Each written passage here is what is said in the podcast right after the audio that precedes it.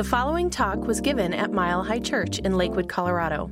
Please visit our website at mile high church dot org.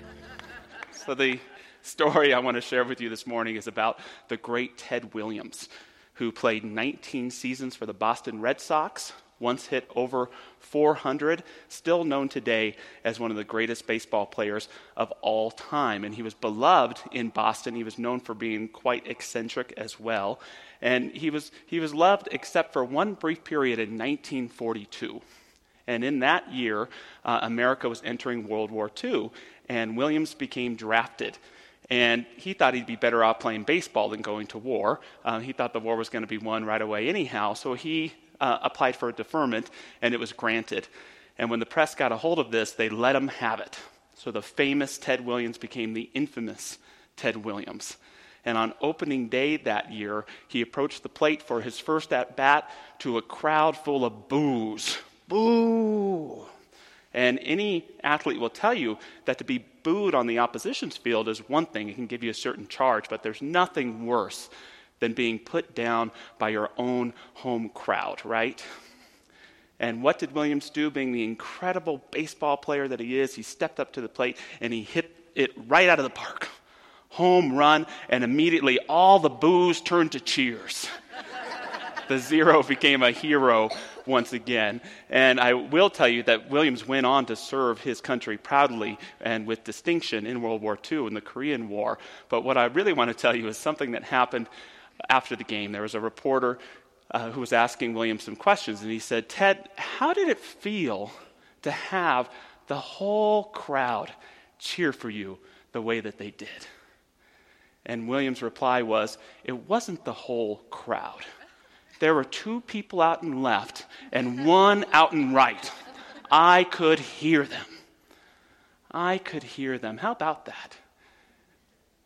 To hear thousands of people cheering, uplifting you, enjoying you, and yet to really hear the ones that are still booing and putting you down. Can any of us relate to that?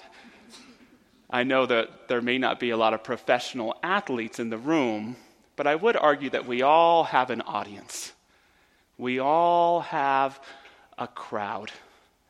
And hopefully, for most of us, your crowd is filled with people who love and support you, who are there for you whether you hit a home run or you strike out, who love you no matter what.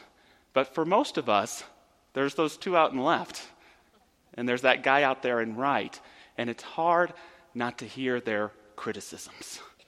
It's hard sometimes not to give in to the naysayers, the critics, those who don't want to see us succeed. But my, my message to you today is that there's a voice in the crowd.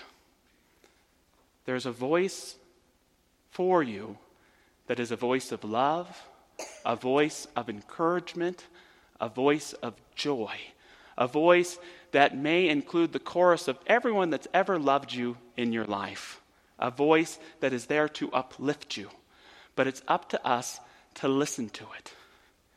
If we listen deeply enough, we will learn that there is always as well a sacred voice. Ernest Holmes, our founder, was so gifted at sharing that voice of the divine, that sacred voice. He said, "The greatest gift life could have made to you is yourself.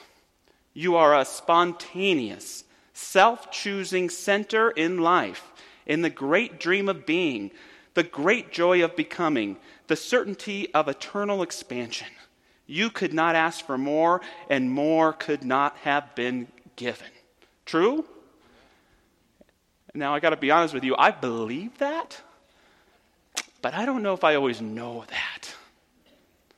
You know, and I don't want to just believe that. I want I want to embody that. I want to feel that in my bones and beat it in my heart. I want to really know that truth about myself. But if I want to get there, I have to I have to listen. I have to discern between that divine voice in my life and the voice of the critics and when not to listen to it.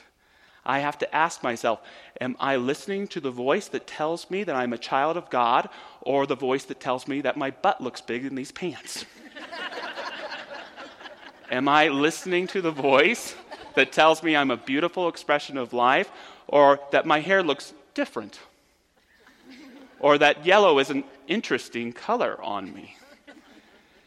Am I listening to that voice that tells me not only that I'm enough, but that I can achieve and accomplish great things in this life?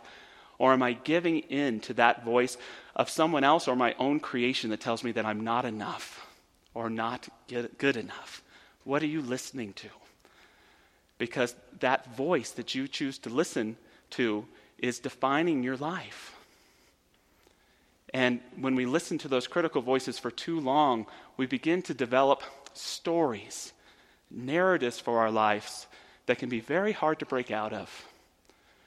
I remember a woman named came to see me once named named Crystal for some counseling, and I thought she was going to talk to me about a problem in her life, but she was really there to try and get me to confirm a, a, a deep-held story that she had about her life.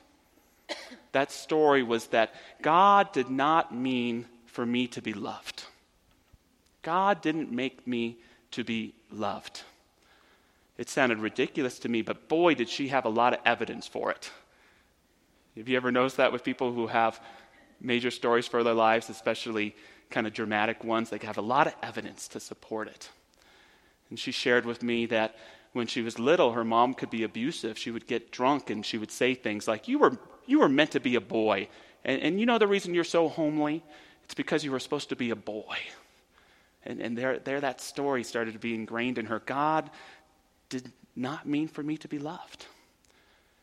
In her late teens, she did meet someone, and they had a child together, but he only hung around for a couple years, and then he, then he was gone. He abandoned them. God did not mean for me to be loved. She dedicated her life to service, to being there for her son, to putting herself, a single mom, through nursing school, which is intense and challenging.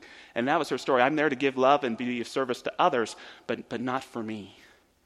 She did have a couple other relationships in her life, but they moved in and out like the seasons. They they were men who, who would show up to get love, but subjectively they knew that they wouldn't have to be responsible to give it to her in return. And so they, they would be irresponsible and they, they'd leave and come back. And there again, there's that story. God did not mean for me to be loved. And it broke my heart hearing her tell this story, that she'd been living her whole life living under this narrative. And, and who was I to take it away from her? Who was I to tell her what I knew about her? She'd been living her life. There was only one question that I could ask her, only one that I could think of in that moment. And the question was, what if you're wrong? What if you're wrong? What if God does want you to be loved? What if the divine has been working your whole life trying to connect you to the right people and the right places, but you've been so caught up in this other story that you missed out on it? What if God meant you to be as loved, if not more loved, than any human being who's ever been brought forth from this beautiful world that we live in? What if you're wrong? Do you have a story like Crystal's? A story about not being good enough? A story about being too old to try something new? A story that it's too late to find meaningful love in your life? A story that you don't have the courage to step forward and take a big leap. A story that you're an isolated being, that no one really deep down cares about you. Well, I have one question for you. What if you're wrong? What if you're wrong?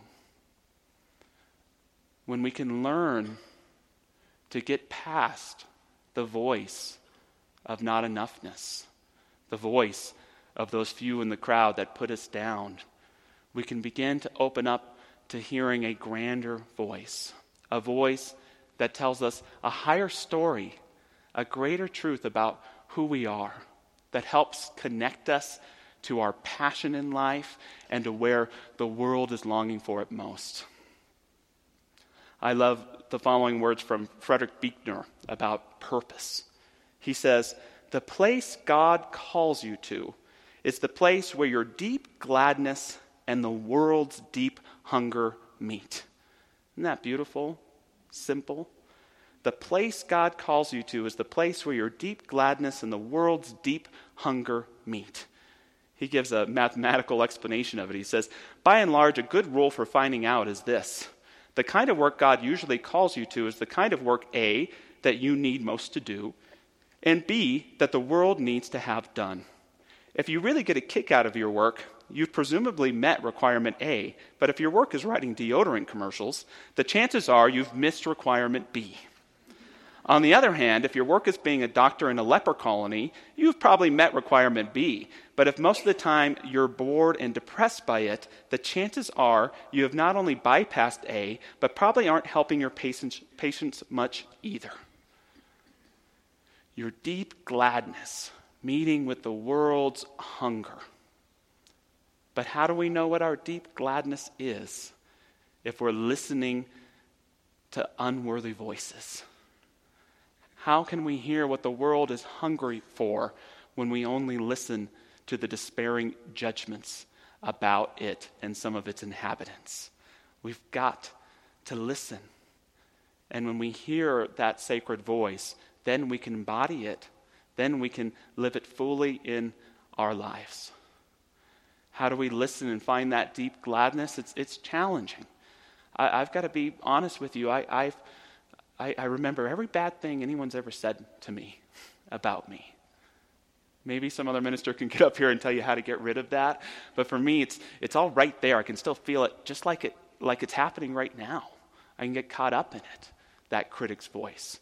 Um, even as a minister, I have to admit that, that it's happened in the past where I've given a sermon and people are saying goodbye out on the line, and ninety-nine of them say, that was so wonderful, that was great. But then there's that one that has a comment about my socks or something. You know, and and what do I do? I don't go, I go home and I shut out all those voices of good, and I procrastinate about that one criticism. So I've allowed those those voices in different ways to guide me down the wrong path in my life, to cause me to be blind to the deep gladness of my being. Now, I, I do want to point out that there's a role in life for critics. I don't want to put all critics down, and some critics uh, have good points. You know, maybe my butt does look big in those pants. You know, maybe my talk does need a little work. Maybe yellow isn't my color, but I, I, I have two rules for receiving criticism. The first is, is it safe? Are they telling me in a way and in a safe place? You know, are they telling me in a, with a megaphone in a room full of people? Are they writing it on my Facebook wall? Then, then no, I'm not receiving that. Are they saying, do you have some time to talk? Sure. Then, then I want to hear it. So that, that's the first rule, is it's got to be safe. Uh, the second rule is they have to know who I really am or have a vision for my growth. If they're just telling me a criticism to put me down, to lift themselves up, or because of their beliefs about something, then I just try to ignore them. And I, I would invite you to take on those rules too, to receive feedback, but make sure it's a safe place and make sure they have your highest good in mind. And if not, ignore them. Ignore them. In religious science, we teach that you have to love everybody, but that doesn't mean you, you have to uh, love them close up. You can love them at a distance. You can build some space. And I think the truth is, is that we can all fall into being a critic. And, and and I invite you to ask yourself, you know, do I spend more time uplifting others, uplifting life around me, or am I putting them down? Am I a naysayer in life, or am I a cheerleader for the good in life? Be a cheerleader.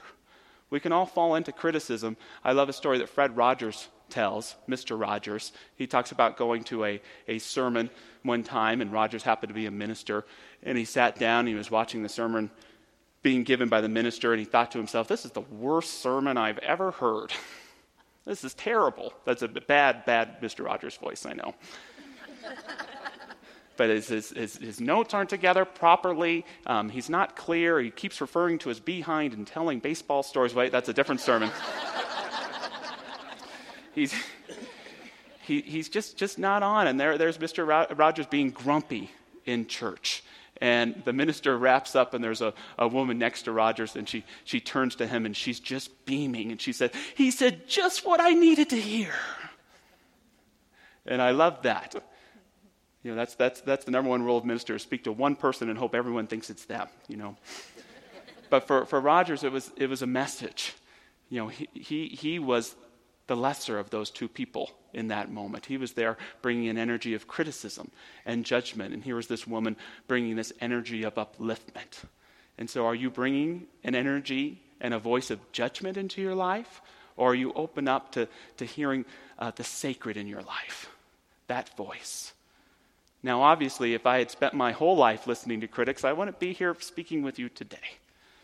The great blessing of my life is people knowing and reminding me of the truth of who I am. All of my success, to me, really isn't because of talent or commitment. It's because I listened. It's because there were wonderful people around me that told me who I really was and who I could really be. And I learned, even though I've never gotten rid of those voices, I've learned that in a tough situation, in a moment of stress or of panic, to stop and ask myself and say, what voice am I listening to right now?